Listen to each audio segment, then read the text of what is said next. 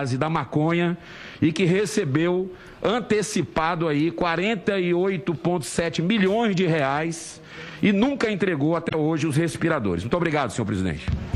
Que, questão de ordem, presidente. Eu vou, eu vou, senhor presidente. Sim, primeiro o senador Otto, depois o senador Marcos Duval, depois o senador Randolph. Senhor presidente. Eu só vou pedir, é, por favor, eu queria que contabilizasse o tempo de três minutos para a questão de ordem. Claro. Vamos fazer isso, porque senão há um. Bom, inicialmente, as questões de ordem que os parlamentares sempre fazem, as proposituras no início da oitiva, antes da oitiva, e a Jovem Pan, ao longo de todo o dia, vai acompanhar a sessão da CPI. 10 horas em ponto. Repita. 10 horas. E termina aqui essa edição do Jornal da Manhã. Ouvinte espectador, mais uma vez, muito obrigado pela sua audiência. Continue conosco no Jornal da Manhã, segunda edição. Você acompanha as informações sobre a CPI, assim como nos flashes no Morning Show. Adriana Reide, voltaremos amanhã. Obrigado pela companhia. Combinado, Thiago Berrache. Até amanhã às 6 da manhã. Valeu por hoje. Boa terça-feira para você e para todos ligados com a gente aqui na Jovem Pan. Até amanhã.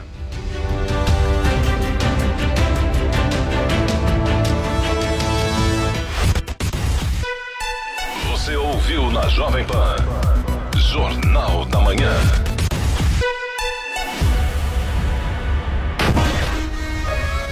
Jovem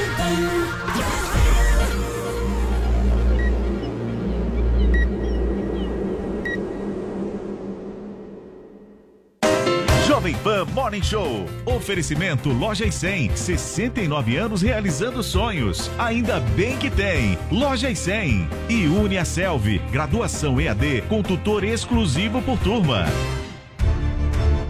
Mesmo quando tudo parece parar, a vida continua fluindo.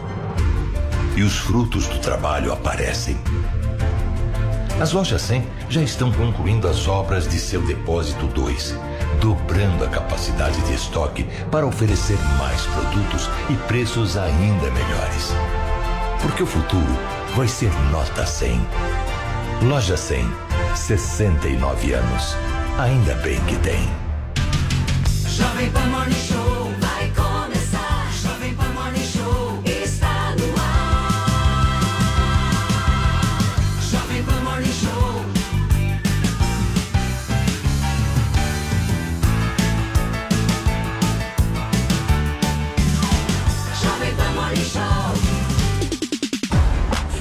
Fala, excelência, ótimo dia. Tudo certo? Tudo bem com vocês? Bom dia, gente. Sejam muito bem-vindos. Nós estamos entrando no ar aqui com o nosso Morning Show nesta terça-feira, hoje dia 6 de julho de 2021. Seguiremos com vocês até às 11h30 da manhã, falando muito sobre política, entretenimento, rachadinhas e várias outras coisas que a gente possa querer, né, Paulinha? É, pois é, os assuntos surgem e a gente traz Apanhamos pra cá. pra caramba ontem. Apanhamos, não, eu apanhei. No Twitter, querido, mas- nós somos um time. É, estando não com entendeu você, amor, ainda. a gente tem que Bateu responder em a todos. Você bateu em mim. Vocês irmão. não precisam responsabilizar pelo que eu digo, ainda que eu Ah, seja ufa. sensato. Que faz bom. parte, faz parte. Olha, falem bem ou falem mal, mas falem da gente. Vamos para os Calbi tradings, né, Peixoto. O trading do sabe- ódio, do gabinete do ódio da União Cívica contra Bolsonaro. Você sabe, Adriles, que eu penso o seguinte, Diga, né? Nós estamos num período de férias de Joel Pinheiro. E eu acho que esse período está fazendo mal para você.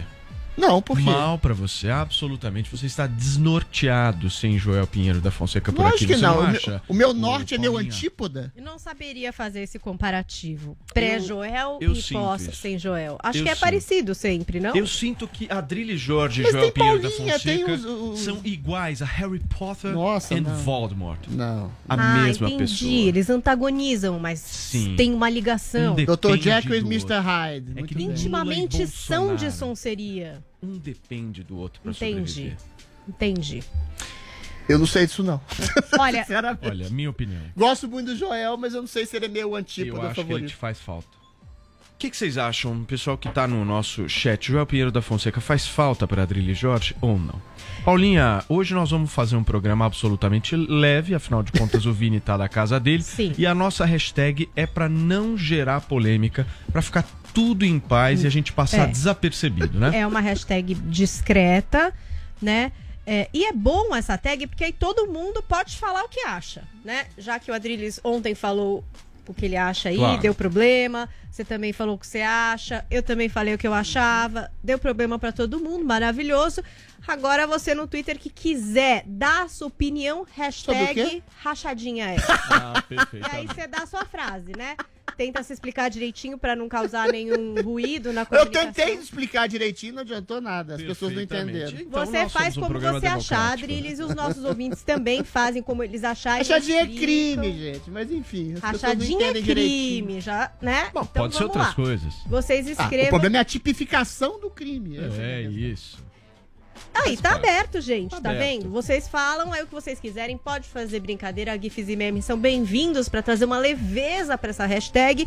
E claro que a gente também tá com um super chat. O que é que é o super chat, gente? É a oportunidade de você participar do programa. O chat é aberto, você vai lá, comenta o que você quiser. Mas quer fazer uma pergunta direta pro Adrilles?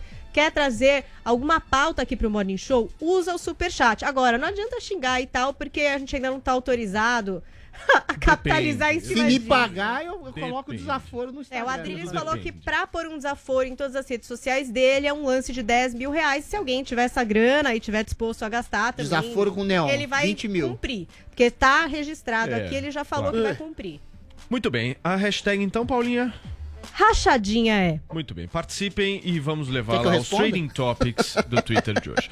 Vamos conversar com quem tá direto de São Bernardo do Campo, uma cara boa, bem disposta, de pijama. Tudo bem, Vini? Bom dia pra você.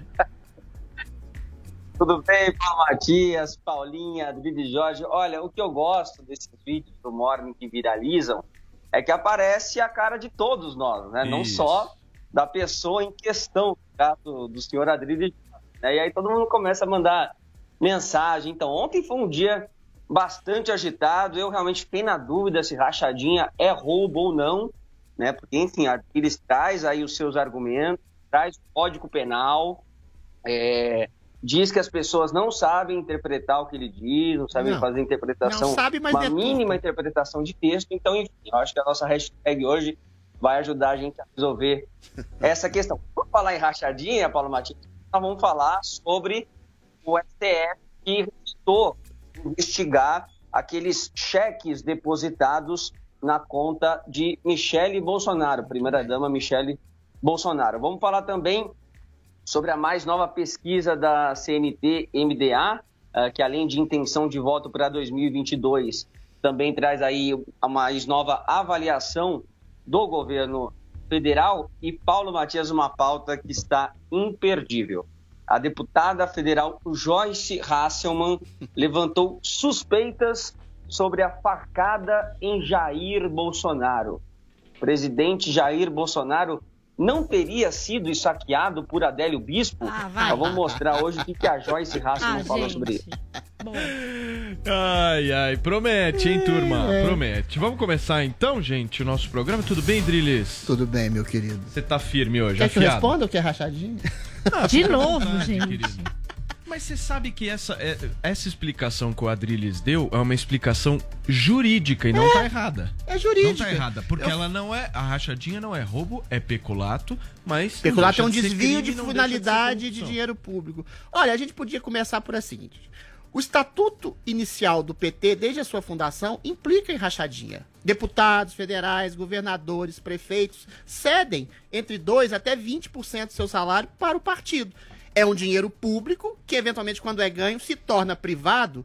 Aí o que eu falei é que não se tipifica como roubo, uma vez que você, com de posse do seu salário, você entrega parte do seu salário para aquele a quem você acha seu chefe, faz uma combinação com um partido, com um chefe de gabinete que seja, nesse sentido não é roubo. Agora, se você faz uma prática extorsiva, se você coloca toda a- a- a- o cenário público do seu gabinete loteando com funcionários fantasmas que não fazem nada, aí sim é um roubo direto do erário, porque você não está nem esta- estabelecendo um pagamento É de um trabalho que não é ponto- consumado. A palavra roubo. É isso, mas é juridicamente- Juridicamente é uma coisa e no linguajar das pessoas é outra. É, porque as pessoas popularmente associam qualquer tipo contas- de corrupção a roubo. Não, quando você, por exemplo, o Lula, quando recebe benesses da, da Odebrecht, um sítio, um apartamento, ele tá roubando diretamente do erário? Não.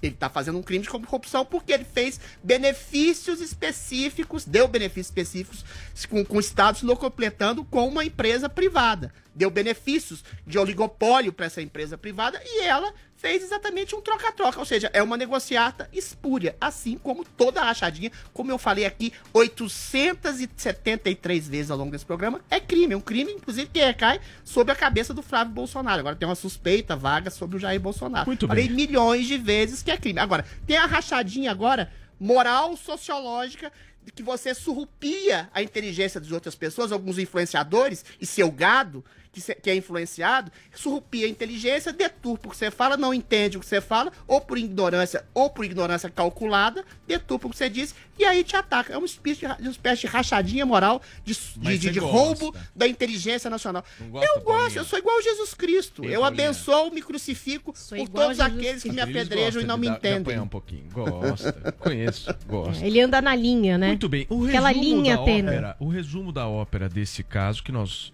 não vamos mais falar, chega, porque eu também não aguento mais, tem vai a virar cloroquina, é o seguinte.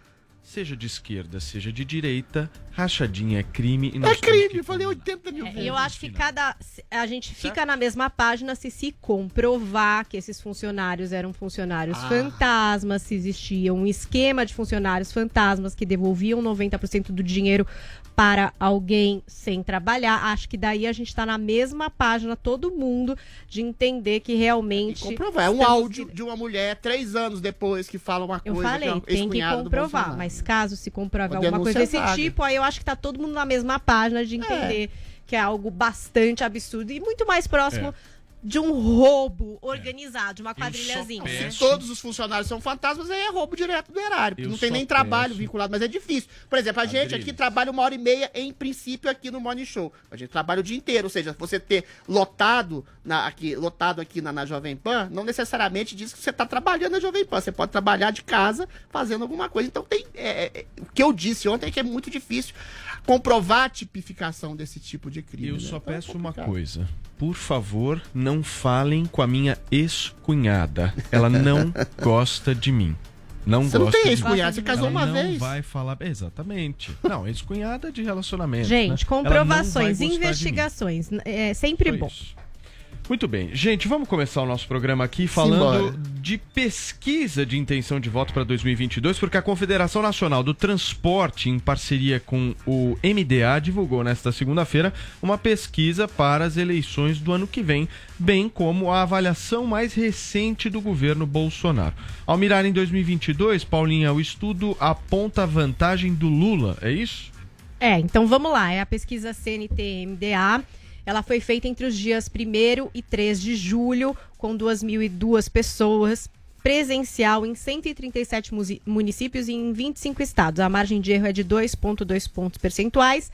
Nível de confiança é de 95%. Então vamos lá, em relação às eleições, é pesquisa estimulada. Então é quando são apresentados os nomes dos candidatos. Então o Lula lidera com intenções de voto aí de 41,3%.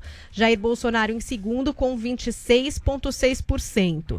Um empate no terceiro lugar entre Ciro Gomes e o ex-ministro da Justiça Sérgio Moro, com 5,9%. E em quarto lugar, o governador de São Paulo, João Dória, aparece com 2,1%. Agora dá uma olhada aí nos índices de brancos e nulos e também de indecisos. Ó, brancos e nulos somam 8,6%. Indecisos representam 7,8%, que é mais do que o empate do terceiro lugar, gente, nessas duas situações, né? E esse estudo CNT-MDA também avaliou a aprovação do governo Bolsonaro. Então, avaliam como ótimo ou bom, 27,7%. Regular, 22,7%. Administração ruim ou péssima, somam 48,2%. Aí a gente tem aqueles que não souberam ou não responderam 1,4%. E ontem à noite, para apoiadores, o Bolsonaro falou rapidamente, brevemente, a respeito dessa pesquisa. Vamos conferir o que disse o presidente. Temos vídeo? Então bola pra esse massacre, pesquisa. O Lula é 49 hoje? 49. Deixa, eu acho que o Lula tem 110%, tá certo? Não, Então, Tá aí. Então, 110. Bolsonaro. É, se tiver, sei lá, ele não tá muito preocupado com essa história dessas pesquisas com esse número do Lula. Então, é isso. Esses são os números dessa última pesquisa. Pesquisas que têm sido feitas semanalmente, né? A gente tem trazido aqui, mas estamos um pouco distantes ainda do pleito. Então, não sei qual a análise de vocês em relação a isso. Muito bem. Adrilis, Sim, você deu uma olhada nessa pesquisa CNT? Eu dei- e dei uma qual é a olhada. conclusão que você chega A dela? conclusão é que ela é muito diferente de outras e que tem é, resultados discrepantes. Outras pesquisas, como a XP, a IPESP, Poder Data, dão praticamente um empate técnico entre Lula e Bolsonaro, né? Então a gente tem que repetir o que a gente fala sempre. Algumas pesquisas têm vínculos diretos com empresas de comunicação, e a gente sabe, não é segredo para ninguém, que essas empresas de comunicação, Folha de São Paulo, Estado de São Paulo, o Globo, dia sim, o outro também, pedem a queda de Bolsonaro de maneira quase que ostensiva e direta. Demonizam o presidente, criticam, para além de um tipo de jornalismo de oposição, né? Praticamente o chamando de assassino, de irresponsável, que não comprou vacinas, depois comprou vacina roubada, aí fala de rachadinha, uma série de coisas que algumas, a- a- até agora, nenhum tipo de provação cabal, né? Então esses resultados são, primeiro, não são testados, não são aferíveis, porque não tem, por óbvio, uma eleição amanhã ou num cenário próximo. Elas nunca vão ser contestadas por causa disso. Estou dizendo que elas estão mentindo? Não.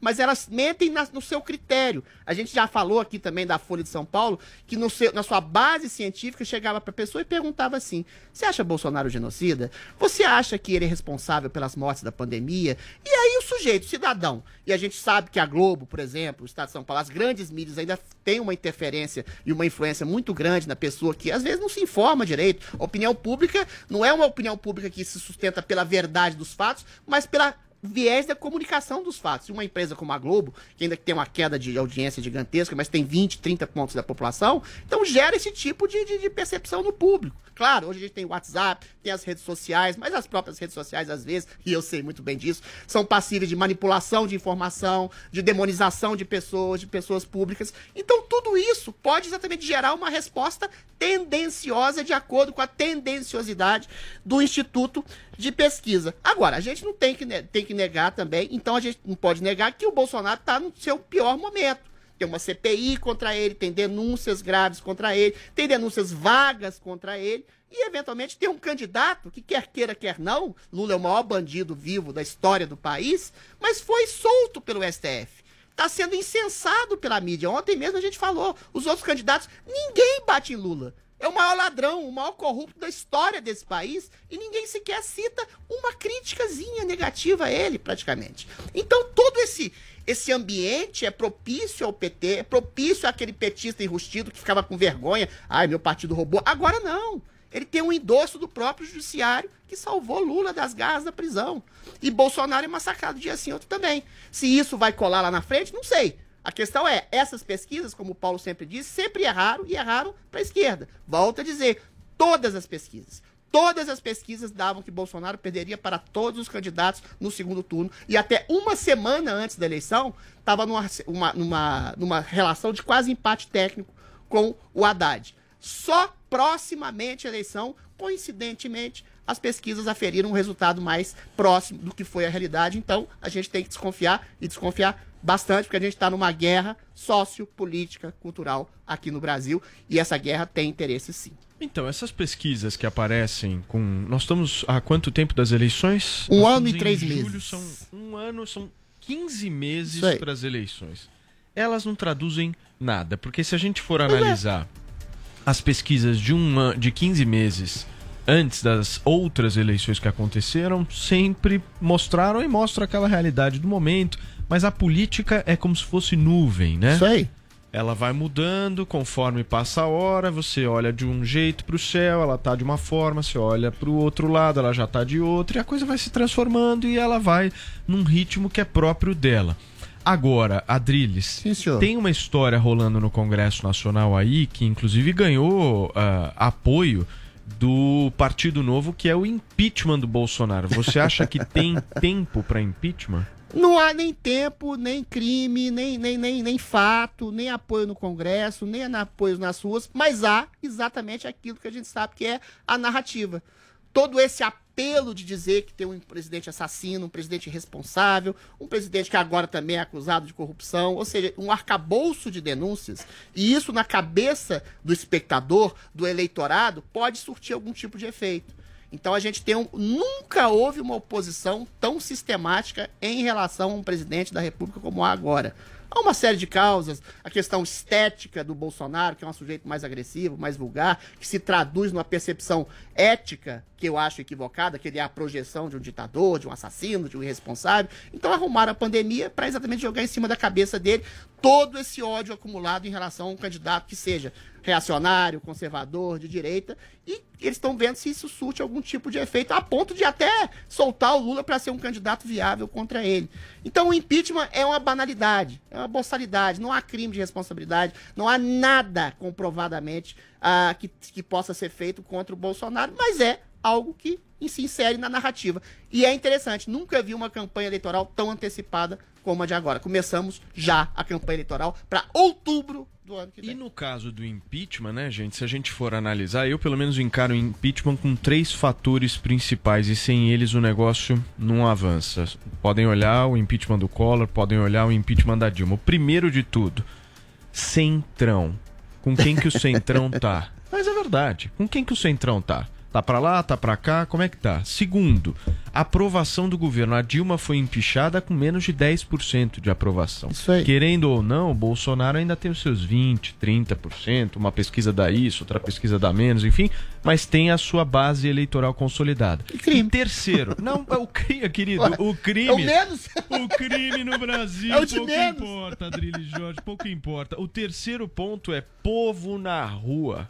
Povo na rua, pressão constante. Isso começou a acontecer, a esquerda começou a se mexer, começou a se movimentar, mas é aquilo que a gente conversava, né, Vini? Só vermelho na Avenida Paulista. Enquanto só tiver vermelho na Avenida Paulista, o negócio não avança. enquanto a esquerda não for capaz de atrair outras camadas né, e ampliar essa, essa participação pública ah, nas ruas para de fato jogar pressão sobre o governo Bolsonaro, muito dificilmente a gente vai ter realmente aí a aprovação eh, de um impeachment. E aí quando você agride manifestantes eh, de, outras, de outros partidos, de outras legendas, aí acaba ficando mais difícil. Mas a gente vai, ah, vai até falar mais sobre isso daqui a pouco, Paulo. Agora, o que me chama a atenção dessa pesquisa, primeiro que eu concordo com o Adriles, né? É um momento de maior desgaste do Bolsonaro em relação à CPI, também é, pandemia. Agora, ele tem uma perspectiva, uma tendência de melhora. Né? À medida em que a própria CPI se desgaste, a vacinação ah, vai, vai avançar, ah, os números da pandemia tendem a arrefecer um pouco, melhora-se a economia, isso tudo eu acho que reverte aí em números positivos ao presidente Jair Bolsonaro, que ontem também já prorrogou também o auxílio emergencial por mais três meses. E aí a disputa fica realmente ah, cada vez mais cristalizada entre Bolsonaro e Lula. Agora, o que me chama a atenção, porque eu também concordo com você, Paulo, quando você fala que a pesquisa de agora, como recorte de momento, pouco tende a dizer sobre 2022. Eu acho que sim, quando a gente fala entre a disputa Lula e Bolsonaro. Mas uma coisa que eu acho que a- a pesqui- as pesquisas de agora vão consolidando é o fracasso da terceira via. Nenhum candidato consegue aparecer, consegue se viabilizar, consegue é, é, é chegar num patamar ali em que a gente possa ah, colocar ele como um candidato ah, que dê para disputar com Lula e Bolsonaro. Essa pesquisa mais uma vez mostrou que o caminho da terceira via está cada vez mais impossível de acontecer, Paulo. Deixa, eu- deixa eu discordar uma coisinha do, do Vini aqui. Ele tá muito. Ele tá muito é, com bons ventos auspiciosos pro Bolsonaro. Eu não sou tão otimista assim, não.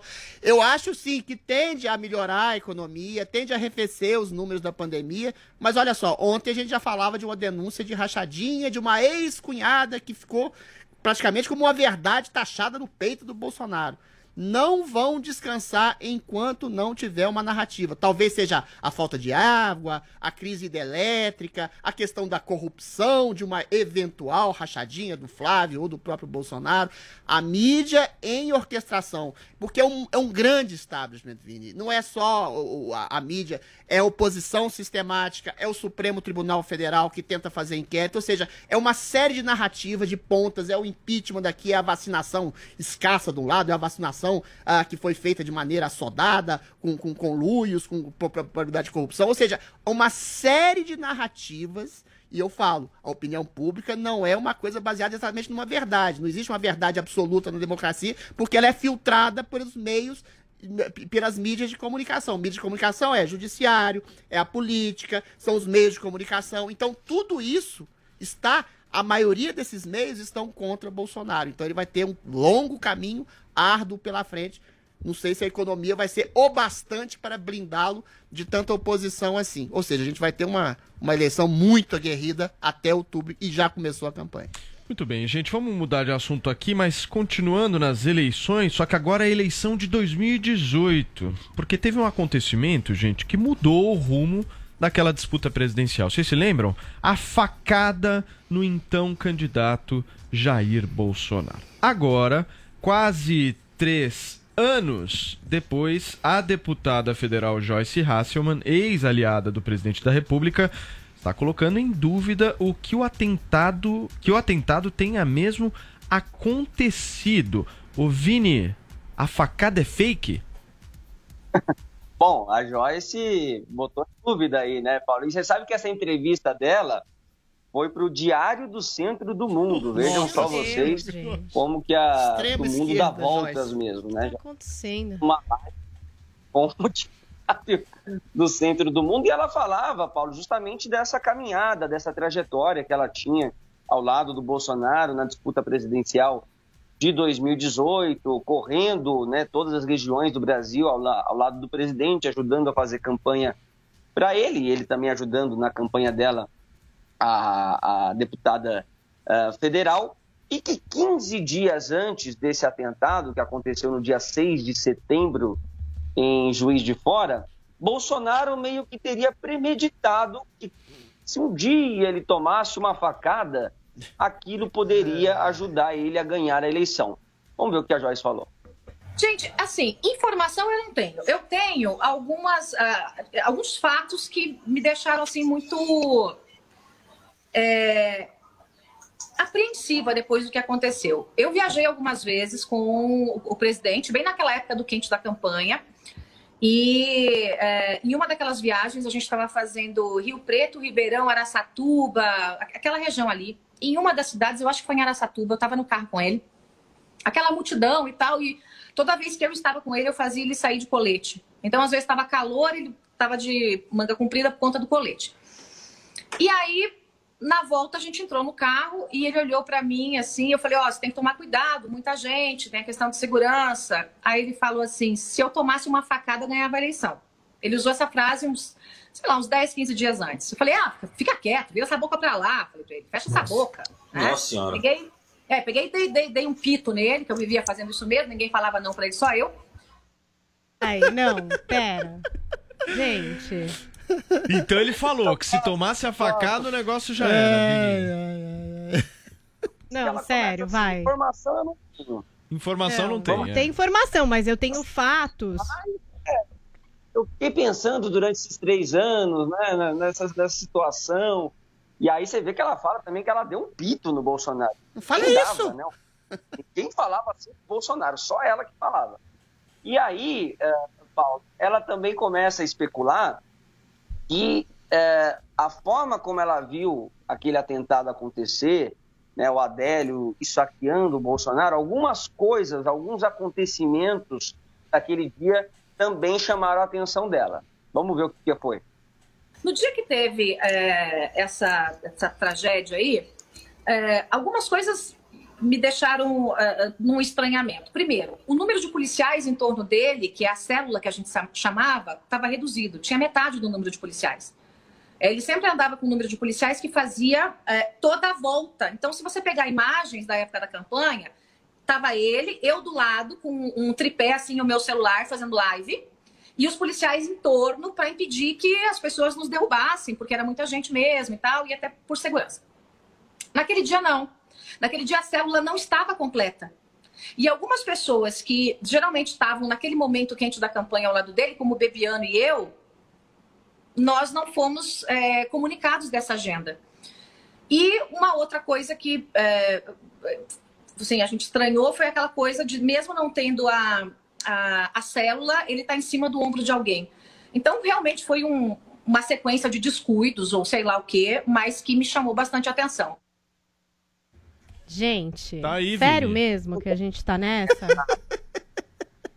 Tô um pouco chocada. É, não. fala, Paulinha, fala um pouquinho a sua opinião sobre Ah, isso. gente, para, vai. É, assim, a gente fala bastante aqui de teorias da conspiração. É. Pelo amor de Deus, né? Gente, o cara quase morreu, ficou hospitalizado, fez um monte de cirurgia. O Einstein que tava em conluio. Que que é isso, gente? Peraí, entendeu? gente, eu prefiro falar de cloroquina, talvez. É, eu também. Eu ia falar exatamente sobre isso. Isso Acho aí que é meio, cloroquina é né? melhor. Peraí, meu, peraí. Oi, o Vini, Adriles fala. muito na- o Adriles fala muito em oportunismo né, na política. E a Joyce parece um caso claro desse, né? Porque se ela realmente pensou tudo isso já na época, né? O cara falou 15 dias atrás para ela, aí depois de 15 dias toma uma facada, aí ela vê essa série de coisas que deixam ela em dúvida, mas ela ficou todo esse tempo em silêncio, sem jogar nenhuma dúvida sobre isso, e só agora, né, que ela está fazendo parte, por exemplo, desse super pedido de impeachment, né, contra o presidente, rompeu com o presidente por causa dos filhos, enfim, parece um caso de oportunismo. Jogar é uma, uma teoria da conspiração, a Paulinha está certa, né? É, como essa contra o, o, o presidente. Meu, o cara levou uma facada, quase morreu, né? Todo mundo acompanhou isso. Teria que ser um grande conluio, né? Entre todo mundo que estava ali, é, a equipe médica que atendeu o Bolsonaro no- lá em Juiz de Fora, depois ele foi transferido, se não me engano, aqui para o Einstein, né? Foi, foi Albert pro Einstein, né? foi, foi. Teria, teria que ser um conluio com todo mundo. Não, e outra, é, é uma, fra- uma frase dessa, uma fala dessa, acusa os médicos que atenderam o Bolsonaro, né? Diretamente. né? Os médicos, então, estão vendidos. Eles simplesmente inventaram, em um hospital com a credibilidade que tem o Einstein também. Foi junto nessa, nessa história. Gente, ser oposição no Brasil é legítimo da democracia. Doido, não. Absolutamente lo- legítimo. a, a oposição, ela colabora para que o regime avance. Principalmente é, fiscalizando, cobrando, né? Não sendo uma, um som de uma nota só. Agora, ser oposição é uma coisa, loucura é outra. Eu não acho loucura, não. É loucura, gente. Eu acho assim, é uma loucura moral. Eu acho que um tipo de histeria narcísica, não é nem teoria da conspiração, teoria do oportunismo calculado e mal calculado. Eu não, falava. Então não é calculado, né? É mal calculado pelo seguinte, porque essa gente é tão oportunista e tão alicerçada na vaidade, a Joyce, o Alexandre Frota e outros, ah, até jornalistas que se colocam exatamente, veem o Bolsonaro como um assassino, como um maluco, como um sujeito que inventa uma fa- facada, que eles não têm exatamente o critério de observação de que eles estão sendo canalhas e loucos e patológicos, mas de uma maneira transparente que demonstra para todo mundo. Agora, todo mundo será que, que- que percebe a loucura da Joyce? Bolsonaro, às vésperas da eleição, era visto como racista, nazista, fascista, projeto ditador. E aí, esse tipo de loucura orquestrada, de patologia oportunística, insere-se dentro da cabeça de várias pessoas que já têm um distúrbio e leva gente como Adélio Bispo a dar uma facada no sujeito. Lembre-se que o Adélio era é, filiado ao PSOL, que é um partido caro, ao Diário do Centro do Mundo, que é um partido de, que é um, que é um site de extrema esquerda, a qual foi procurar a Joyce Hasselman, que era uma pessoa de direita alinhada ao Bolsonaro. Ou seja, a Joyce Hasselman não tem nenhum tipo de caráter em relação ao que ela acredita, em relação ao ideal. Ela tem um caráter voltado ao poder. Agora, será que a Joyce Hasselman está sozinha? Será que não tem outros jornalistas, outros políticos que não tem exatamente essa questão de um vazio, de um vácuo de ideias e ideais e princípios, de exercer o poder legitimamente para poder fazer algo pela população, mas fazer algo só pela própria vaidade, ou seja, uma pessoa que não está nem aí. Se é oportuno para ela, ela está ao lado do PT, ela está ao lado do Diário do Centro do Mundo, está ao lado de, de movimentos de esquerda, de direita, eventualmente onde tiver a projeção e a possibilidade de um poder a pessoa está. Mas, e aí ela vende essa narrativa falaciosa, louca, insana, mas essa narrativa falaciosa, louca, insana é filtrada também por grande parte da mídia que ah, acolhe esse tipo de coisa. Não tô dizendo nem da facada, tô dizendo da questão do Bolsonaro Não, nesse- genocida, nesse, assassino, Adriles- que é, que, é, que, é, que é colocado por pessoas que não são tão Nesse patológicas caso- claras como, como a Joyce, mas que vendem a ideia de um Bolsonaro assassino e as pessoas acreditam. Às vezes nesse existe uma loucura facada- coletiva promovida por um psicopata circunstancial que é que só fala da Nesse vaidade. caso da facada, na minha avaliação, é uma narrativa burra. Não, isso que eu tô falando. é é- a Joyce é uma canalha burra. Entrar nesse É, papo.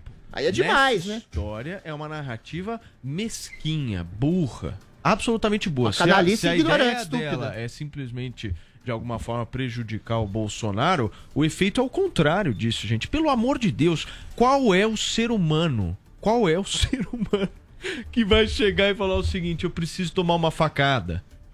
O que, que é isso, gente? Não, e aí ela chega e fala o seguinte: olha, eu não tenho informação. Mas é aquela coisa, Eu né? não tenho, mas Olha, eu vou aqui contar várias coisas aqui mas pra eu não vocês. tenho muita informação pra, pra dar e tal. Assim, é uma fala que eu, eu não consigo entender. Eu acho é que é loucura também chamar o? Bolsonaro de assassino. Tem muita gente que chama. É, então, assim, mas também tem pros dois lados, né? Recentemente outro teve lado? a história desse blogueiro aí, que é o Oswaldo Eustáquio, que Sim. também era super aliado da Damares, fazia...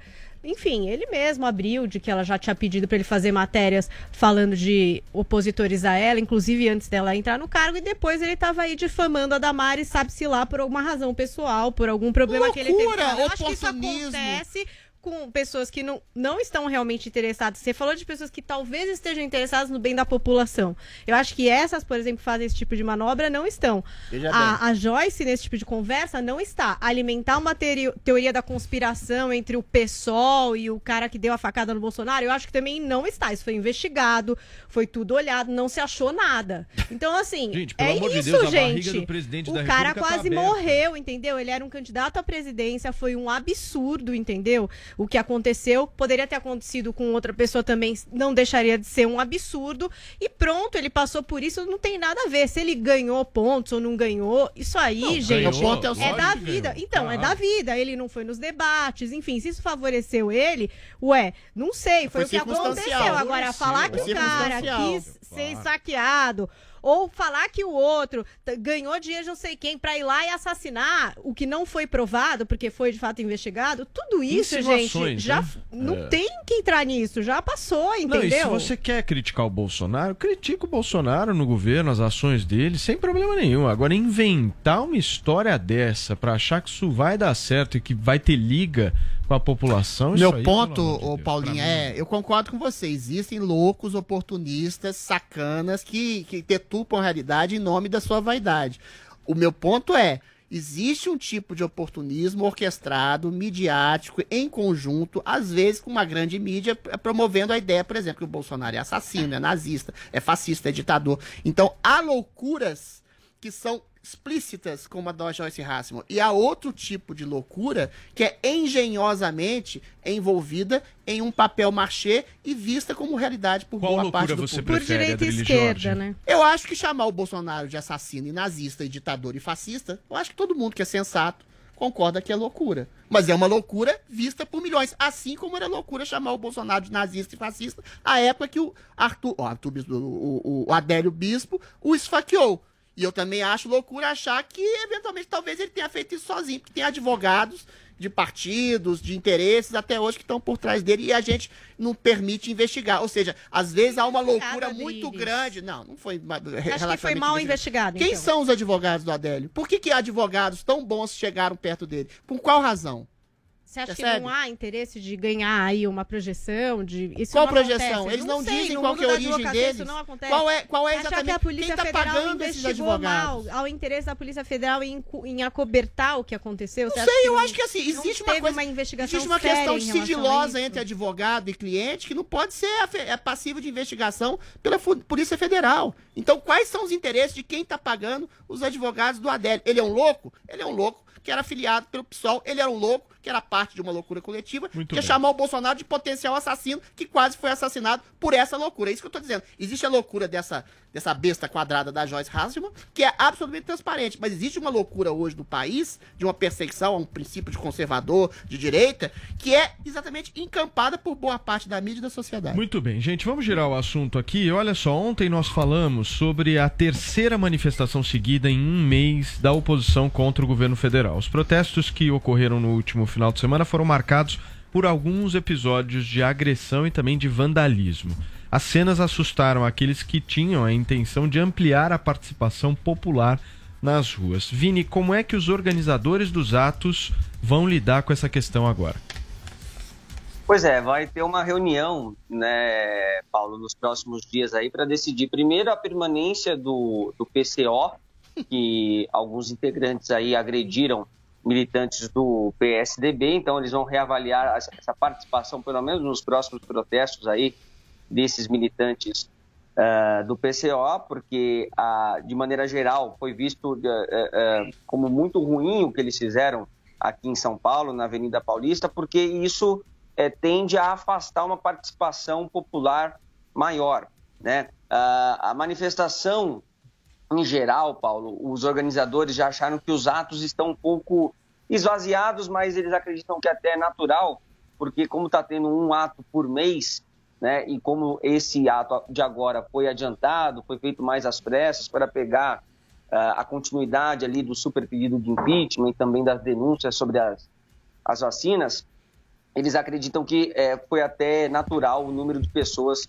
que tinham ali na, na, nas ruas, não só em São Paulo, mas como em todo o Brasil. E a ideia é continuar, é permanecer na rua, mas é, obviamente que sem esses episódios de violência e de vandalismo que caem muito mal na população como um todo e afastam justamente essas outras camadas é, políticas também que, que, que intencionam participar desses atos. Agora, o PCO, por exemplo, Paulo, foi é, procurado aí pela imprensa para responder sobre as integrantes e eles disseram que foi um ato absolutamente normal, foi um, de, um desentendimento natural ah, que eles tiveram como integrantes do PSDB, que né, apoiaram o presidente Jair Bolsonaro, então né, vamos dar um soco, uma porrada neles, né, porque é absolutamente normal isso.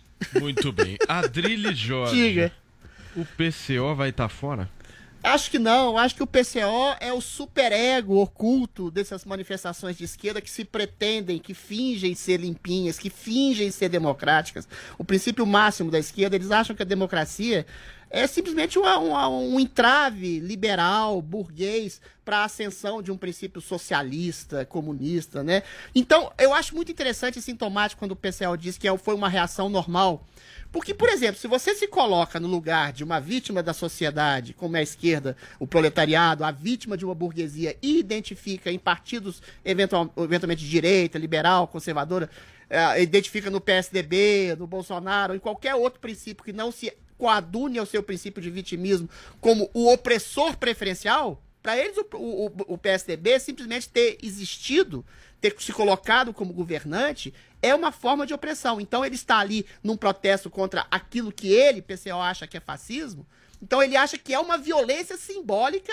E olha o nível da patologia. E ele responde essa violência simbólica que ele acha que, que a burguesia liberal, capitalista, de qualquer partido que seja, que não seja comunista, então ele acha, se acha no dever de, de, de agredir, de socar, de solapar, de diminuir quem quer que seja que não esteja ao lado radical deles. É um radicalismo absoluto e é um radicalismo que permeia boa parte da política de esquerda brasileira. Agora, o Vini falou de organizadores. Quem são esses organizadores? São movimentos de esquerda. Talvez sejam mais espertos que o é, PCO. Eles vão ser, pois é, eles vão ser responsabilizados. Porque, volto a dizer, quando houve manifestações em favor do Bolsonaro, ou manifestações em favor de uma direita, que houve, que houve episódios isolados de alguém pedindo, sei lá, o fechamento do Congresso, outro pedindo um AI-5, que não era uma coisa orquestrada, e houve algum tipo de organização espontânea, Houve a abertura de um inquérito policial partindo do STF sobre atos antidemocráticos. Aqui não tem nem simbolismo. Houve agressão, houve depredação de bancos, houve policiais sendo apedrejados e agredidos, houve pessoas e manifestantes, bandeiras sendo rasgadas, pessoas sendo agredidas. Essas pessoas vão ser responsabilizadas em alguma medida pela organização desses atos? Ou vai continuar essa passação de pano ou eventual percepção da mídia e de todos os órgãos midiáticos de que isso são é, manifestações episódicas de violência e tudo que é exatamente a favor do Bolsonaro é uma manifestação orquestrada do centro do próprio governo. Ou seja, mais uma vez, dois pesos, duas medidas, mais uma vez, duplo padrão, que indica que existe sim uma perseguição de boa parte, se não a maioria, a maior parte do establishment contra o governo federal. Isso é fato. Muito bem, o que eu quero saber é se no próximo episódio dessa manifestação nós teremos PCO e Novo juntos. Vai apanhar alguma Na pessoa aí, de novo. Imagina, Drilis, essa Não cena. vai dar, nunca vai dar. PCO e Novo. Existem dois tipos de esquerda, Paulo. A, a- a- que finge que é boazinha, que assimila os seus contrários em nome da ascensão do poder. e a que, a que se assume. O PCO, o PCO é igual o cara que é, que é assumido. Falei, eu sou violento, eu sou agressivo, eu quero destruir a burguesia, quero prefere destruir esse, os burgueses né? Mais capitais. fácil de você Esses é a bater. esquerda desnudada. Eu gosto dessa esquerda. Agora tem a esquerda que finge que é limpinha. É, o concordo. PDT, o PT, que finge que não quer. ele- ele- Esquerda boa é a que defende assistencialismo. O PT é, o aquela seguinte, ele lá e traz. quer Sabe, sabe qual que é a mentalidade do PT? Existem dois, dois tipos de esquerda. Isso é é fascinante. esquerda. O Ah. PT é a esquerda mais intelectualizada, tipo leninista. Fala, olha. Faz, fa- entra no- nos meandros do capitalismo para você cooptar as pessoas, trazer os burgueses pro seu lado, depois mandar eles pro inferno. O PCO é a esquerda radical que não tem esses meandros. A gente quer matar todo mundo que não se alinha a nós. É, então é a esquerda assim desnudada. agora, né? É a esquerda sem nenhum tipo de peio de vergonha. Sem aquilo que o Freud disse de superego, sem censura de ser o que é. O PCO, meus caros, é a esquerda verdadeira. E ela vai te pegar se você for lá é, é, protestar contra, a favor dela. Muito bem, senhoras e senhores, no próximo episódio. PCO e Novo de mãos dadas Quero ver. na Avenida João Amoedo no meio do PCO. Quero Gente, ver. rápido intervalo comercial aqui no nosso Morning Show. Daqui a pouquinho a gente tá de volta porque tem muita pauta boa. Fica por aí, é bem rápido. Jovem Pan Morning Show. No Mulheres Positivas, entrevistei a dupla campeã olímpica de vela, Martine Grael e Kaena Kunze, para falar sobre as Olimpíadas. Você perdeu? Dá uma olhada como foi nosso papo. Meninas, aproveitando essa deixa sobre seu universo majo- majoritariamente masculino, o que, vocês podem dizer para meninas que estão te assistindo e te ouvindo e que querem seguir o caminho de vocês? Ah, Eu acho que você realmente vive a vida, assim. Eu acho que eu vejo muitas mulheres assim que que ah, às vezes abrem muita mão da- das- dos sonhos assim por por medos. Eu acho que a vela assim é um meio que tipo você realmente vive a vida intensamente. Para mim essa é uma das coisas que eu mais gosto. O que eu posso, tipo, aconselhar para as mulheres que estão começando é isso que a Martine falou. Acho que não pode ter medo, assim, sabe? Às vezes é bom a gente sair da nossa zona de conforto, sabe? A gente tem que ir e acreditar que se você go- gosta daquilo que você faz e que você ama, eu acho que você consegue, tipo, ultrapassar qualquer barreira, sabe? Vai ser difícil, vai, vai ter dias que você vai falar, poxa, será que eu tô fazendo a coisa certa? Será que eu tô no caminho certo? Mas eu acho que se você tem voz e realmente é determinada, os caminhos vão se abrindo, sabe? E aí, gostou? Então baixe o Panflix e veja a entrevista completa. É de graça. Oferecimento TIM. Imagine as possibilidades. A cozinha mais trash do mundo está na Panflix. Aí você corta bem picadinho que isso aqui tem que render pra 27 porções. Tá, bem, bom? tá ótimo. Aqui os competidores encaram uma dura jornada com os chefes mais temidos do Brasil. Cinco, Cinco segundos dá pra fazer muita coisa. três segundos. Dois. Mito que é mito. O que foi, Furril? Nada. Fala na cara. Tonavo, eu estava aqui e a sua produção me entregou essa vassoura. O que, que eu faço? Olha, varre e voa! E ele não leva desaforo pra casa. Vamos lá pra pergunta! Bolsonaro, minha sogra vai fazer aniversário. O que eu dou de presente pra ela? Dá pra ela uma cama redonda, porque quem dorme em cama redonda é cobra enrolada! Baixe agora na App Store ou no Google Play, no celular ou tablet. Panflix, a TV da Jovem Pan de graça na internet. Estamos renovando nossa energia para um futuro cada vez melhor. As lojas 100 estão colocando painéis solares em todas as suas lojas. No centro de distribuição das lojas 100 está uma das maiores usinas de energia solar em área suspensa do país. Energia limpa e totalmente renovável. Porque o futuro vai ser nota 100. Loja 100, 69 anos. Ainda bem que tem. Jovem Pan. Chegou, tá no ar, vai começar, pode ter certeza. Chuchu Beleza. Chuchu Beleza. Oferecimento Anhanguera. Mensalidades a partir de 59 reais. Consulte condições. Estudar é fazer a diferença em você, no mundo. É fazer valer cada um dos seus sonhos. Se tornar referência, inspiração, orgulho. E para você chegar lá, a Anhanguera tá do seu lado. Com a primeira mensalidade a partir de 59 reais. Consulte condições. Porque quando você estuda, conquista seu lugar no mundo e novas oportunidades se abrem. Para você poder. Inscreva-se já em anguera.com. Sandra, meu nome é Sandra. Gente, posso falar? Comprei o cachorrinho filhote pro Leozinho se distrair durante a pandemia. Só que o filhote tá me deixando maluca, né? Não, sério. Come tudo que vê pela frente, já destruiu dois tapetes persas, roeu o pé de uma mesa antiga que era da família do Rô, faz xixi no sofá, morde o calcanhar do Leozinho, que o Leozinho não pode mais andar pela casa, que o cachorro vai atrás mordendo. Não, tudo bem que é brincadeira, mas tá arranhando o calcanhar do meu filho, tá? Aí eu prendo o cachorro na cozinha, ele começa a chorar. Eu solto, ele começa a destruir tudo de novo, né? Comeu AirPods do Rô, comeu fio do computador, rasgou uma almofada de seda que eu trouxe da Índia, que eu quase chorei quando eu vi. Aí quando ele tá em silêncio, você acha que ele tá dando uma trégua? Tá nada. Pode ter certeza que ele tá mexendo no lixo ou puxando rolo de papel higiênico pela casa. Não juro. Aí o pessoal fala que isso é excesso de energia, que eu tinha que levar o cachorro para passear. Só que eu levo ele não quer passear, né? Fica querendo voltar para casa. Não, sério, não sei mais o que fazer, tá? Tô pensando até em doar o cachorro. Aí pior é que se fala que vai doar, a patrulha do politicamente correto vai partir pra cima de mim, né? Vão me crucificar, enfim. Só se eu falar que eu vou mudar pros Estados Unidos e vou ter que doar o cachorro, né? Que agora tá proibido levar cachorro do Brasil pros Estados Unidos. Pode ser uma boa desculpa, né? Até que não seria uma má ideia, já pensou? Eu ter que me mudar do país só pra me livrar do filhote. ah, parece uma louca, né? não, sério. De repente era essa a desculpa que tava faltando pra família dar esse passo, concorda? Mudar de país. Até que no final esse cachorrinho serviu pra alguma coisa, né? Bonitinho. Ai! Me mordeu!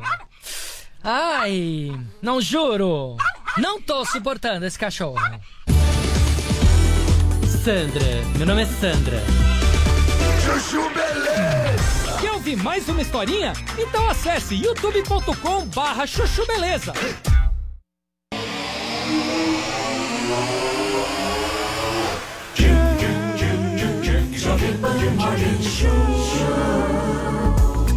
Muito bem, minhas excelências, nós estamos de volta aqui na programação da Jovem Pan nesta terça-feira e olha só, vamos para o próximo assunto porque o Supremo Tribunal Federal formou maioria para arquivar o pedido de investigação sobre os cheques depositados por Fabrício Queiroz, ex-assessor do senador Flávio Bolsonaro, na conta da primeira-dama Michele Bolsonaro.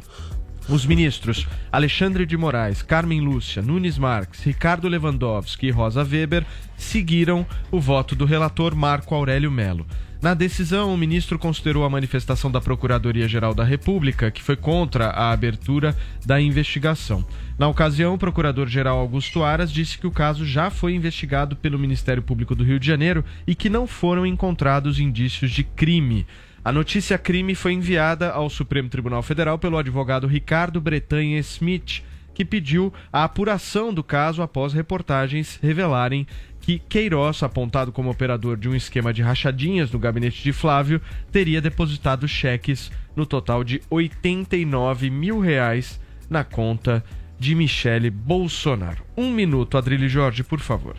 A mulher de César não pode ser apenas honesta, ela tem que parecer honesta, né? A gente sabe que o, o Queiroz era o movimentador financeiro das finanças da dinastia Bolsonaro, sobretudo do Flávio, que, que é o que tudo indica, praticou a tal rachadinha, que é um crime, ainda que seja um crime de menor potencial do que Lula fez, Dilma fez, que saquearam o país, desviaram diretamente recursos da saúde, da educação, do povo, para dar propina para as pessoas. A rachadinha é sim um delito.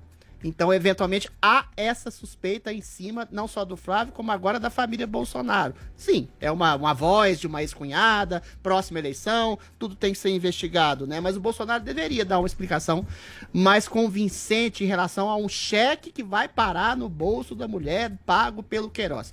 Do ponto de vista jurídico, isso não vai dar em nada, claro. Porque já foi arquivado pelo PGR, o STF tomou a decisão protocolar. Se houver algum princípio de processo, primeiro que o Bolsonaro é marido da, da, da coisa, só depois do mandato presidencial dele. Mas fica uma pequena suspeita, uma pulga na orelha de quem eventualmente crê, ainda cria que o Bolsonaro é uma vestal, uma virgem pura. Eu ainda acho que ele é no comando do governo federal. Mas alguém roçou, Puríssima. alguém roçou antes, isso que eu tô falando, a diferenciação. Antes de começar o governo, alguém roçou nesses grandes lábios e ele devia dar uma Meu explicação plausível sobre essa roçada. Muito bem. Gente, eu Essa não tenho imagem me nada mais a persegue falar do que vamos uma para semana. o próximo assunto. Olha só, o nome da apresentadora Mônica Martelli foi parar nos assuntos mais comentados do Twitter nesta segunda-feira. Crítica do governo na condução da pandemia. Ela foi, ela foi flagrada em uma festa de aniversário da atriz Marina Rui Barbosas. E aí ela pediu desculpas, Paulinha? Pois é, nesse sábado, a Marina Rui Barbosa comemorou o aniversário de 26 anos, meio numa festa. Nossa. E era pra ser meio segredo? Não sei, porque tem muito post, né, em stories aí de várias pessoas que compareceram. Teve gente que falou em 20 convidados, outros falaram em 50. Essa festa aconteceu ali na fazenda do namorado dela, que é o deputado federal Guilherme Mussi, com o tema São João. E aí um monte de gente, aquelas fotos, né, rodando no Instagram. E numa dessas fotos, além da própria Marina comemorando ali, comendo maçã do amor, enfim, festa de São João, a atriz Mônica Martelli. E aí, por que que essa coisa em cima da Mônica? Porque a Mônica, ela é bem ativista, assim, ela militou muito nas redes sociais em relação ao número de mortes da Covid-19, né? A gente tem aqui é, até uma foto Gustavo, dela, né, é, segurando aqui uma faixa que diz Paulo Gustavo, 500 mil mortos. 500 mil brasileiros mortos, genocídio. Então, assim, ela é muito ativista disso. E aí todo mundo estranhou, porque nessas fotos dela nas redes sociais, ela estava abraçando outras pessoas, ela estava sem máscara, que é um contrassenso com o que ela colocava anteriormente. Então, foi para os assuntos mais comentados do Twitter e a Mônica resolveu responder. Lá no Instagram dela, escreveu uma nota de esclarecimento que eu vou ler aqui para vocês. Ela disse assim, ó: "Errei. Fui parabenizar uma amiga por seu aniversário. Uma reunião para 20 convidados. Estou vacinada contra a Covid-19. Fui testada para entrar na propriedade e fiquei em um campo aberto, na companhia do meu namorado. Fiz algumas fotos com algumas pessoas que também estavam testadas. Não é uma justificativa. É de fato uma explicação do ocorrido e um pedido de desculpas. Estamos passando por um momento de extrema tristeza e delicadeza. Estamos na luta e luto diários, então o que qualquer um de nós faz impacta na vida de todos. Não é um momento de reuniões e aceito todas as críticas direcionadas a mim. Minha dor, revolta e dedicação por vacinas e saúde para todos seguem inabaláveis. Sou uma mulher, cidadã e artista de 53 anos e sei da minha responsabilidade com a sociedade, meu público e meu país. Ô, Paulinha, mas ela estava vacinada? Ela falou que ela já está vacinada para Covid-19. Ela falou E qual nesse que é texto o- dela. Qual que é o ponto? Não pode festar simbólico, figura simbólica. Não pode. Ah, gente, pelo amor de Deus, vai. Não, eu entendo essa preocupação. Agora, pelo amor de Deus, imaginar que as pessoas estão vivendo enclausuradas desde março do ano passado é nem encarar a realidade. Desculpa, é o que eu penso. As pessoas não estão mais em casa. Ninguém tá em casa. É mais. visível isso, pelo amor de Deus. A, a vida tá acontecendo, as coisas estão rolando, enfim. Essa coisa do fique em casa agora Tá meio não difícil, combina, né? gente. Não dá mais. Sabe por que, que combina, Mas eu Paulo? acho que o teto, o ponto, Paulo, é o teto de vidro. É isso. É isso então. aí. É isso aí. A questão da- das críticas né, incisivas da ponte em relação ao governo, teve toda a questão com o Paulo Gustavo, né? A Paulinha exibiu a foto aí. Então, assim, tinham várias pessoas nessa festa. Né? E quem promoveu a festa, inclusive, a Marina Rui Barbosa, não foi tão atacada enquanto, como ela foi. Então, acho que a questão não é se ela foi vacinada ou não, até porque a, a vacinação ela não impede que você contraia o vírus O também. que você tá Não, falando peraí, é que ela. Impede O que sim. você tá falando Depois é de algumas ela- semanas Peraí, tem que peraí, impedir, calma, senão um não minuto. funciona. O que, o que você tá falando, Vini, é que ela se enrolou na própria narrativa que ela criou. É, eu acho que a- a- as pessoas, quando elas fazem esse tipo de, de julgamento, de discurso, né, pouco mais incisivo, elas estão alheias a sofrer esse tipo de crítica também. Elas ficam mais expostas. Né? Então a Mônica deu uma, deu uma vacilada aí nesse, nesse sentido, mas enfim, eu concordo com você, Paulo. Nós estamos num momento né, em que as quase todo mundo eh, tem se reunido socialmente. Né? Claro, as pessoas, o que eu vejo mais, né, que as pessoas evitam grandes aglomerações. Mas né? eram Ah, você 20 vai num- pessoas, né, sei Paulinha? lá, 20? festa de É, 100, 100 te- falaram pessoas, 20 só a evita. 50 pessoas.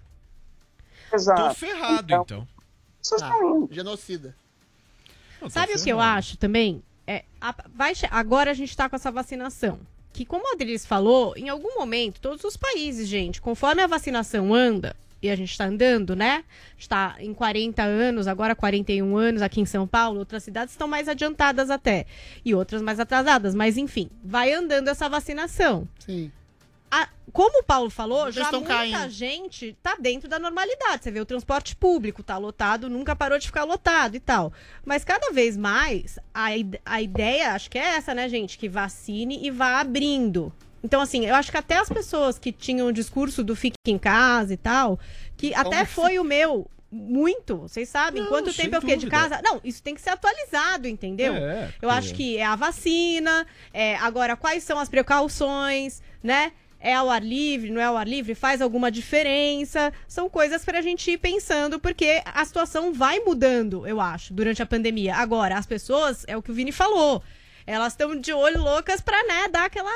Ah, mas você outro dia tava assim. Isso é o que acontece normalmente. Se você quer levantar uma bandeira, fazer uma coisa ali, depois você fica esperto, porque é isso. Aí ela tem que ir lá no Instagram dela e se explicar. É uma pessoa que tá vacinada, tudo bem. O Vini também trouxe. Só ela vacinada, não adianta, porque tem que estar todo mundo vacinado Claro. pra gente se proteger, né?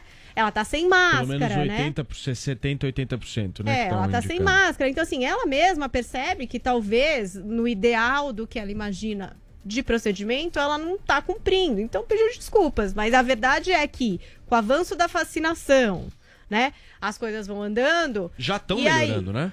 É, então, e aí? O que, Média qual, móvel de qual é a recomendação, caindo. né? Quais são tá as novas né? recomendações? O que, que é, é, prudente de se fazer e de não se fazer? Eu acho que a situação já mudou bastante do que era no passado. Não sei, até o conhecimento a respeito da doença e várias coisas. Agora, eu tenho uma dúvida que eu quero perguntar pro nosso Adriles, que é o Diga, seguinte, meu bem. a eleição do ano que vem é em outubro, né? Você vai jogar pra política de novo? Eu quero saber, você acha que esse discurso vai até outubro de 2022 e depois todo mundo sai de casa? Não, do Fica em Casa Sim. até outubro? Pelo amor de Deus, não tem ninguém em casa. Vamos ser sinceros, não tem isolamento social nenhum. Vai no Parque Ibirapuera, vai na Paulista, saia nas ruas. Não tem absolutamente ninguém em casa. Isolamento social morreu. Distanciamento social morreu. Tudo bem, usar máscara, usar álcool gel. Eh, Nem evitar mais contato. Eu ia falar de evitar contato com a população mais frágil, mas não existe mais. Os números estão caindo. Talvez pela soma das vacinas, de uma possibilidade de imunidade de rebanho. Não sei, mas os números estão caindo e não tem ninguém em casa mais. As pessoas perceberam de maneira muito nítida que a vida é um cálculo de risco. Você tem 0,2% de chance de morrer de Covid, 0,2% de cair aqui duro, ter um derrame, 0,2% de ser atropelado ou de tropeçar no meio da rua e bater com a testa. Você vai deixar de sair de casa por causa disso? Acabou! Acabou. A pandemia, nesse momento, ainda tem mortes, ainda tem uma certa gravidade, mas a questão do fica em casa morreu. Não devia nem ter começado. Porque o número móvel de mortes, hoje que está diminuindo, ainda é 20 vezes maior do que o de abril. E essa Mônica Martelli é uma hipócrita. Ela pediu desculpas, não pela consciência, porque ela foi pega. Porque ela foi pega, assim como a Anitta, assim como, sei lá, como é que chama? A, a, a Cláudia Leite. Essas meninas. A Cláudia, Leite, não, aquela outra que foi, que, que foi pega na, ca- o negócio de. O menino lá. Enfim, vários influenciadores, artistas que falam, que lucram com a questão do fique em casa, foram exatamente pegos e pedem desculpas como se fossem um baluarte da consciência moral, tivessem infligido algo muito terrível. Todo mundo está se reunindo com pessoas, porque a vida é exatamente a, a se reunir com pessoas. A questão é, autoridades, artistas, políticos entraram nessa narrativa, que é uma narrativa de controle social e hipocrisia, para oferir ah, dividendos políticos. É, é bacana falar que o Bolsonaro não fica em casa, que ele não usa máscara, que ele se reúne com pessoas, que você cria exatamente a aura de sinalização de virtude em seu redor, mas todo mundo faz faz igualzinho o Bolsonaro hoje. Todo mundo sai de casa, todo mundo vê pessoas, porque a vida é se encontrar com pessoas. E essas pessoas que fizeram essa propaganda hipócrita de sinalização de virtude são as piores vítimas, porque elas também vão ser cobradas até o fim dos tempos. Eu, se eu sair, se eu lamber o sovaco de alguém, não vou ser cobrado, porque eu nunca fiz esse discurso hipócrita. Eventualmente, tudo bem, você se distanciar das pessoas, fazer algum tipo de isolamento, é, é, é, é ok, mas cercear o trabalho das pessoas, totalmente a felicidade, a possibilidade de entretenimento e de afeto das pessoas, foi um dos maiores erros da humanidade. E essa moça sabe disso, mas ela quer tirar o Bolsonaro, porque o Bolsonaro é assassino, e quando ela fala que o Bolsonaro é assassino, ela ganha projeção na mídia, ela ganha prestígio, e aí quando ela é pega fazendo isso, coisa que ela deve ter feito várias vezes, como todos os outros hipócritas que fizeram isso, aí dá xilique, aí fala que, olha, minha consciência moral, eu sou humano, eu erro. Todas as pessoas estão fora de casa, vivendo, trabalhando, com os seus devidos riscos. Não seja hipócrita, Mônica Martelli. Peça desculpa, sim, pela sua hipocrisia, que está afetando a vida de muita gente, perdendo emprego, perdendo saúde mental, perdendo possibilidade de ser feliz. Peça desculpas por ser hipócrita. Perdemos mais uma entrevistada. Perdemos. Vamos continuar. Já se foi. É. Tá bom. Agora, olha, gente, vamos falar de boa notícia aqui, porque eu tô dando uma olhada aqui no número de mortes. Se a gente for analisar é, o dia 29 de abril, nós tivemos 3.001 mortes. Nós já estamos caindo, caindo, caindo, caindo. E ontem, dia 5 de julho, que é segunda-feira, que normalmente segunda-feira é um dia é, em que se contabilizam menos mortes do que o resto, o- os outros dias da semana, mas ontem nós tivemos 695. Obviamente que cada morte é, a gente precisa lamentar, mas o número. O que, que foi, Vini? Bastante. Como é que A é? média móvel tem caído bastante, né? Isso a é média importante. móvel tem caído bastante e isso é importante da gente comemorar porque o negócio está funcionando, graças a Deus. E tudo que a gente quer é que isso acabe o mais rápido possível. Certo? Muito bem, nós vamos para o intervalo comercial, mas na volta nós vamos falar de Lázaro. E não é o Ramos, não, hein, Adriano? Ressuscitou? Lázaro Levanta, Barbosa ressuscita e a gente vai comentar aqui no Morning Show. Fiquem por aqui. Jovem Pan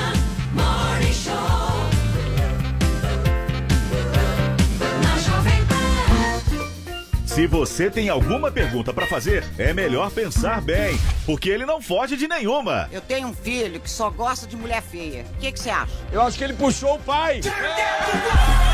Mitadas do Bolsonaro. Eu tenho um filho e esse filho me revelou que é gay. Ele perde algo com isso? Perde sim. O quê? As pregas! Mitadas do Bolsonaro no Panflix. Baixe agora na App Store ou no Google Play, no celular ou tablet. Panflix, a TV da Jovem Pan de graça na internet.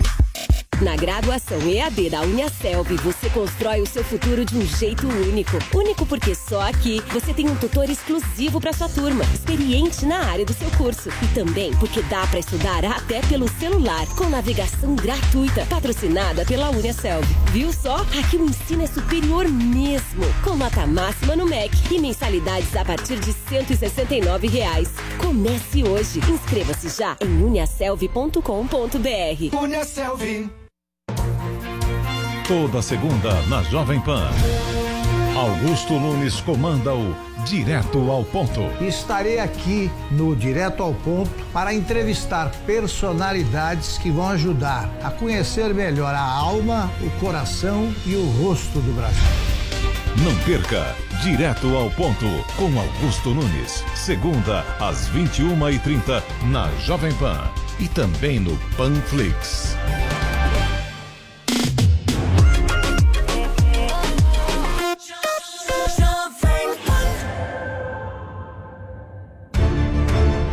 Mesmo quando tudo parece parar, a vida continua fluindo. E os frutos do trabalho aparecem. As lojas 100 já estão concluindo as obras de seu depósito 2, dobrando a capacidade de estoque para oferecer mais produtos e preços ainda melhores.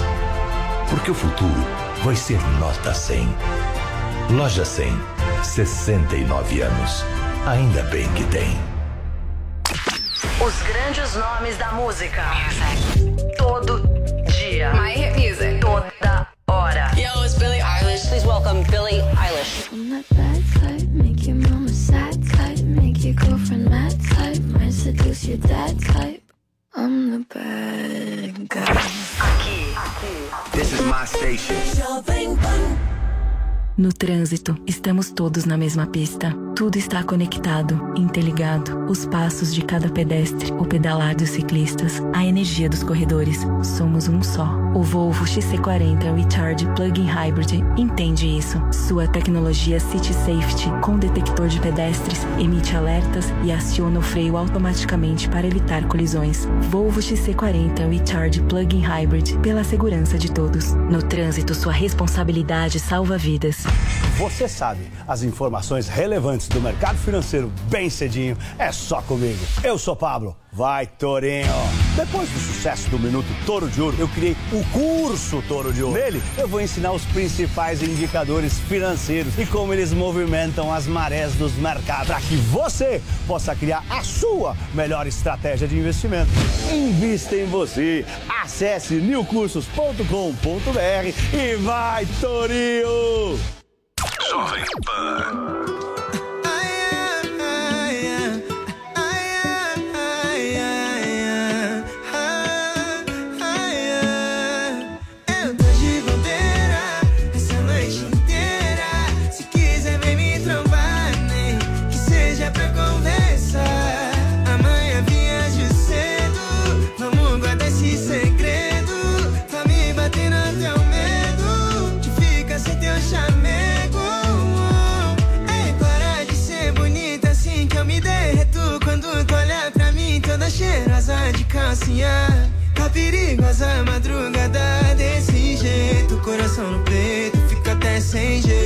Jeito.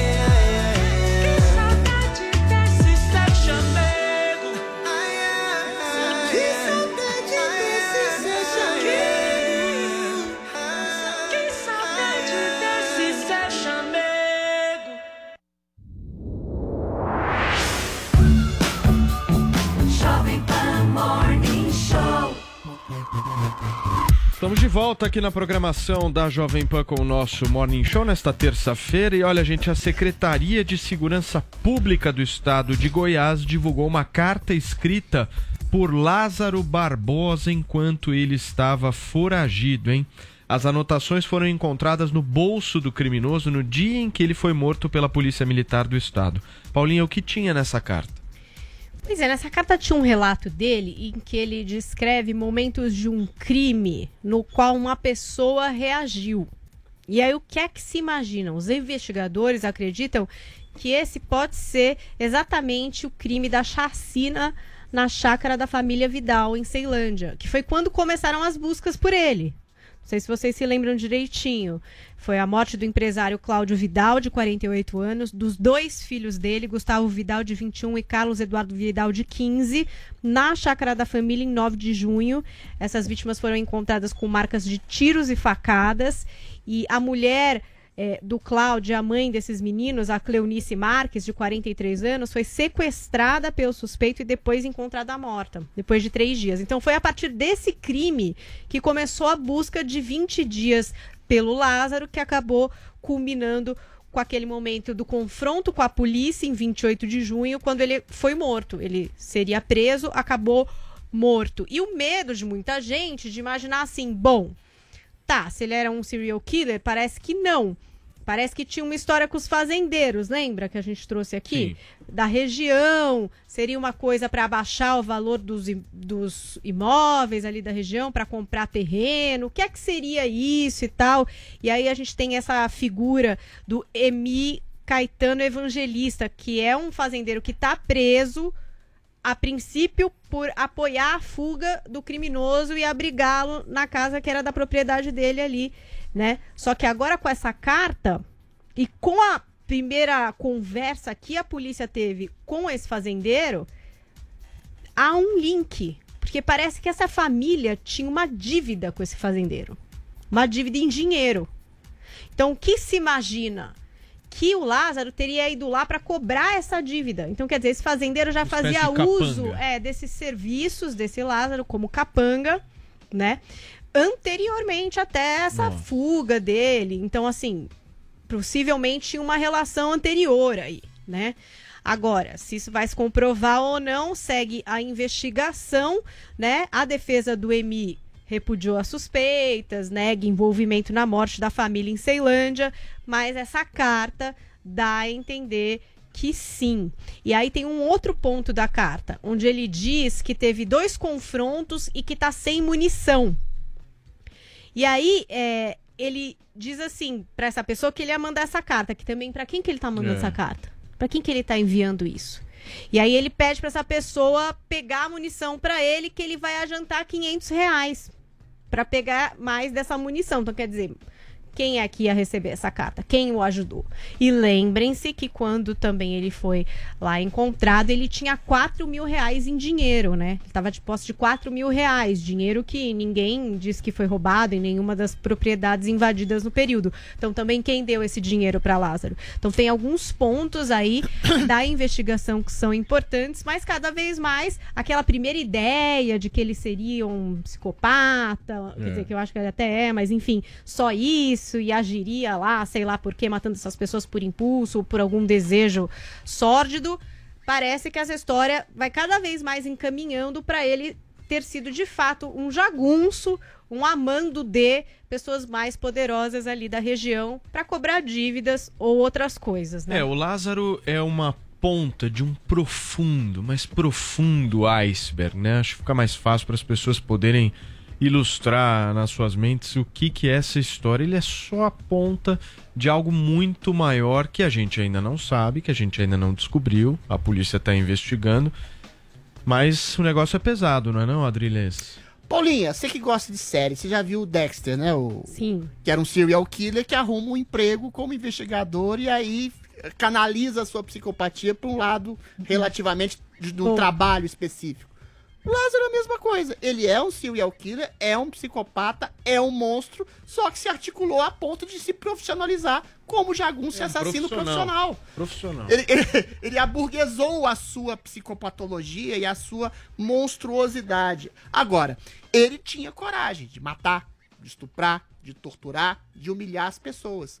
Ele aponta de um iceberg, de um tipo de psicopatia social que fica oclusa que fica, entre aspas, omissa, que manda matar e manda estuprar, manda humilhar em torno de, ao que tudo indica, interesses financeiros, de desvalorizar um terreno ou causar o terror a alguém, por questões absolutamente sociopatas.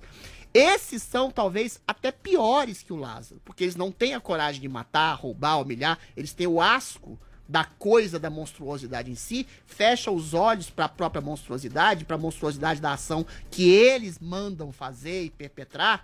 E aí, esses são exatamente os sintomas de uma psicopatologia social, de uma alta esfera de poder econômico, de poder político, que seja, do tipo governante que manda matar, ou manda torturar, ou que faz uma projeção de uma corrupção gigantesca e não vê as pessoas que estão passando fome, que estão morrendo na miséria porque desviaram de recursos de saúde, de educação. Ou seja, por trás do psicopata, do monstro assassino, daquele que mata, rouba, estupra, que, que tortura e humilha, existe uma, um arcabouço de uma psicopatologia social do cara que não quer ver o crime que ele está mandando fazer.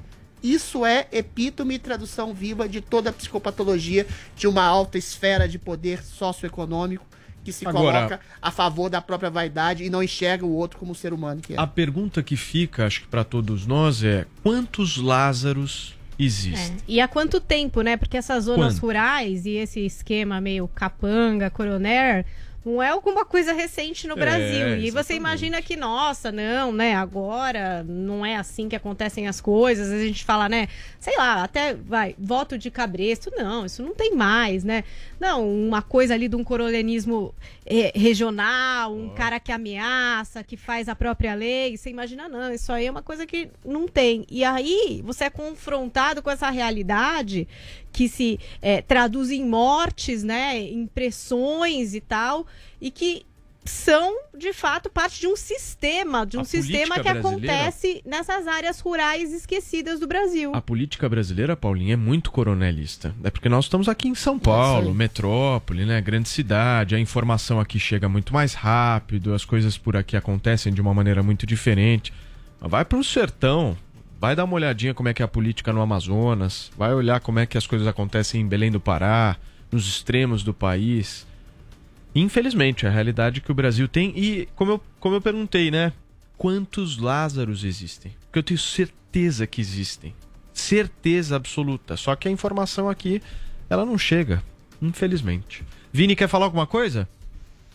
Não, eu ia falar justamente isso que você está comentando, Paulo, sobre essa realidade que existe, mas que é distante da gente, né? E quando a gente é deparado com um caso como esse do Lázaro, né, toda a, a, a mídia que se teve em torno desse, desse caso, enfim, mais de 20 dias aí de uma enorme, mega operação aí em torno dele, todo mundo conhecendo um pouco mais desse sistema aí que a Paulinha está falando, né? Eh, de, de um Brasil grande, de um Brasil que, que existe, mas que às vezes a gente acha que não, porque está tá longe da gente. Enfim, o Lázaro foi enterrado com muitos segredos, né? Eh, dessas pessoas aí que estariam acobertando ele e que, enfim, ele é um monstro, psicopata.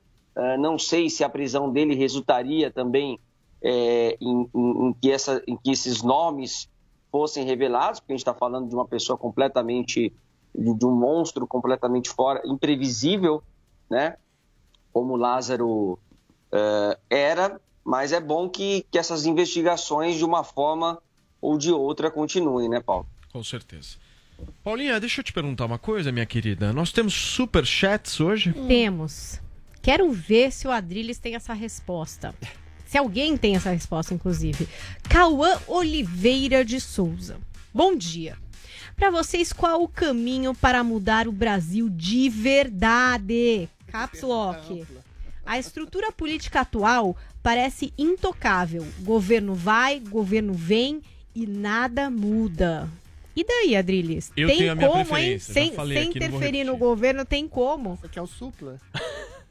Não, eu acho que não, não, não existe uma cultura de um governo que não seja exatamente a, a possibilidade de, de opressão. Opressão no sentido mais estrito do termo, né? De se manter no poder e com o cidadão em segunda escala. A gente tem uma estrutura carcomida, um sistema político carcomido, ah, uma- um semi-parlamentarismo abjeto, absurdo, em que o parlamentar manda mais que o presidente, o judiciário manda mais que o presidente, em que a pessoa não sabe exatamente que está votando num presidente que manda menos que o parlamentar, e o que a gente precisaria é de, um, de uma reforma política urgente que definisse não estabelecesse um sistema ideal de governo, mas um sistema transparente. A gente quer um parlamentarismo de fato, para que você vote no deputado que faça as coisas andarem, que Eu- eleja um primeiro-ministro, ou você quer um, ou Ou você quer um, um presidencialismo de fato, como tem, por exemplo, nos Estados Unidos, que, é, que, é, que tem dois partidos específicos, você sabe quem você está votando, quem que é direita, quem que é esquerda, você tem um alinhamento ideológico mais claro, você tem um, um judiciário que,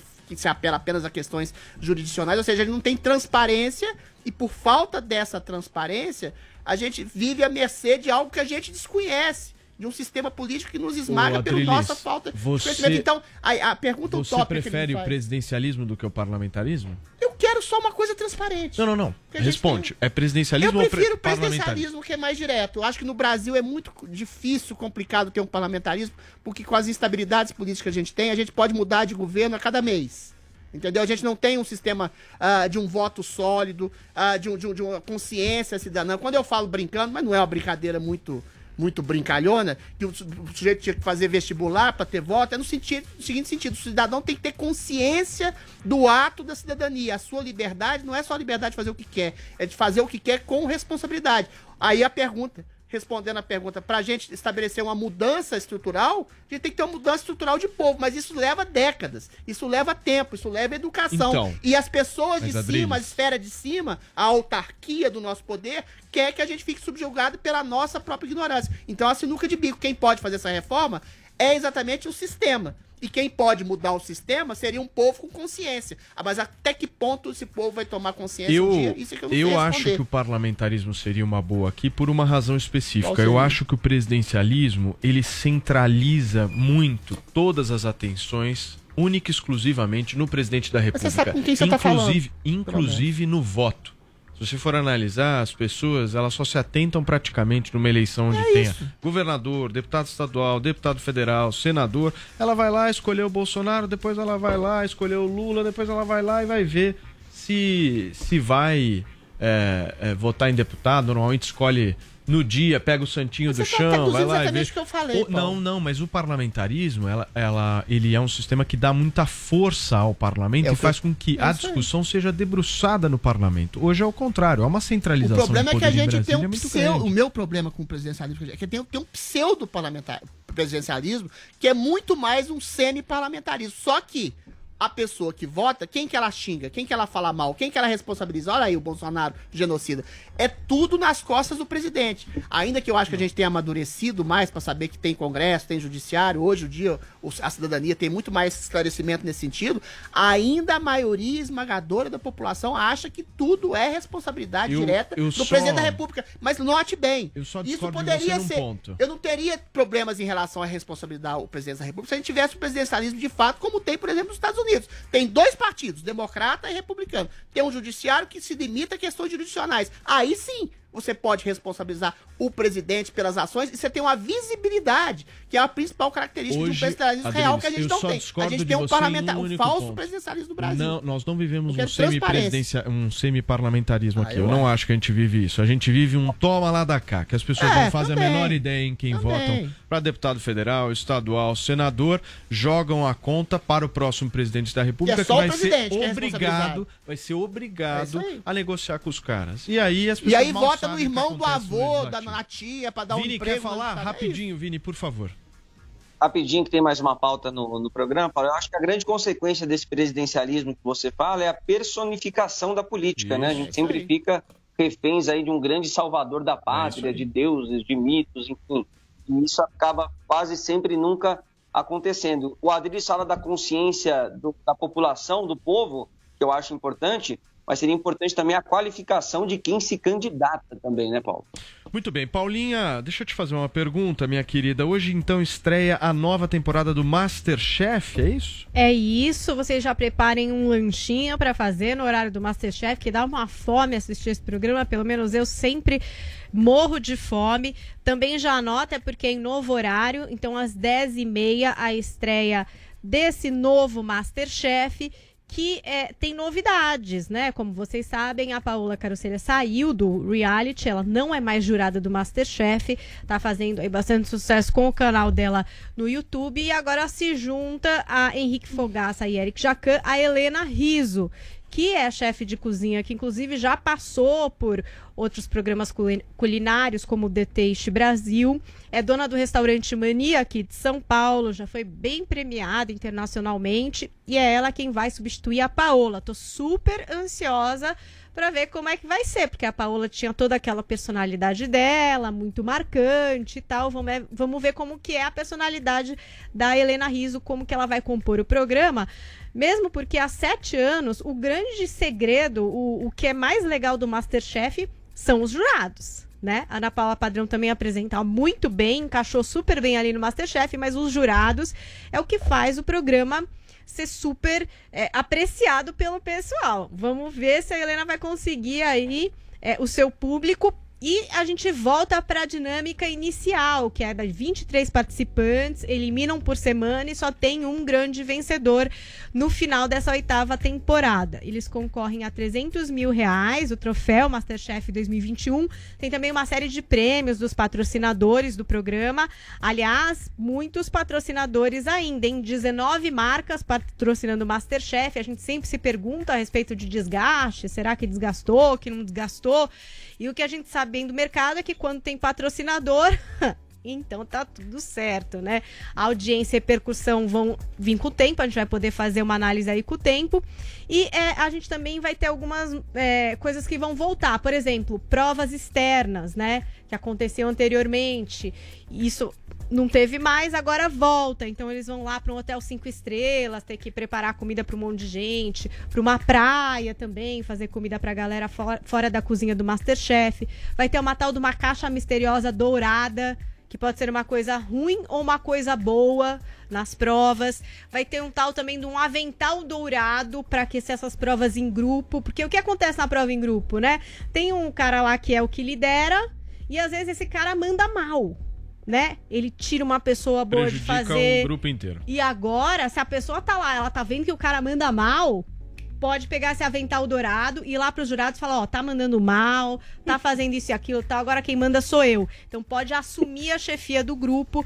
Então tem esse ingrediente novo e também a gente vai ter a participação de alguns famosos, algumas celebridades que vão estar no Masterchef, o Diogo Nogueira, Nayara Azevedo, Felipe Tito, Duda Beat, Zeca Camargo, são alguns desses Muito famosos legal. que vão participar aí do reality culinário mais famoso do Brasil. Acho que é o que todo mundo mais curte. Vamos ver se vai continuar com essa repercussão.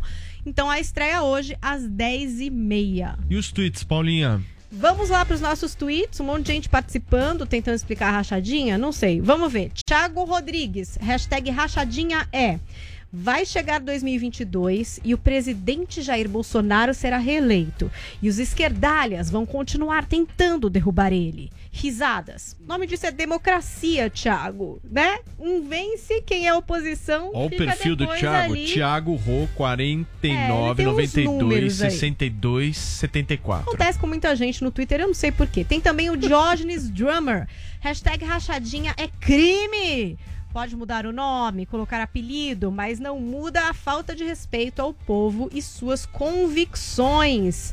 E também temos resfriado, graça ao frio. É o perfil de arroba Tá, aqui é outra pessoa. Hashtag rachadinha é dividir o preço do pedágio para descer para Long Beach e fazer aquele bate-volta decente. Combinado. Eu assumo, sou farofeiro. Ele vai pra Praia Grande. É, dividir. Só que ele racha. Ele racha o pedágio. O pedágio, querido. entendeu? Ele É o tipo- chama uma pessoa e fala, pô, você divide aqui Nossa, o Adriles não tem amigos, Ah, gente. tá. Entendeu? Dividir o preço do pedágio. É, esse é o tipo de rachadinha que Você ele é tá. rico. Rachadinha do bem. aqui com a é gente. É, e ele Eu assume. ando de carro, eu só ando de Uber.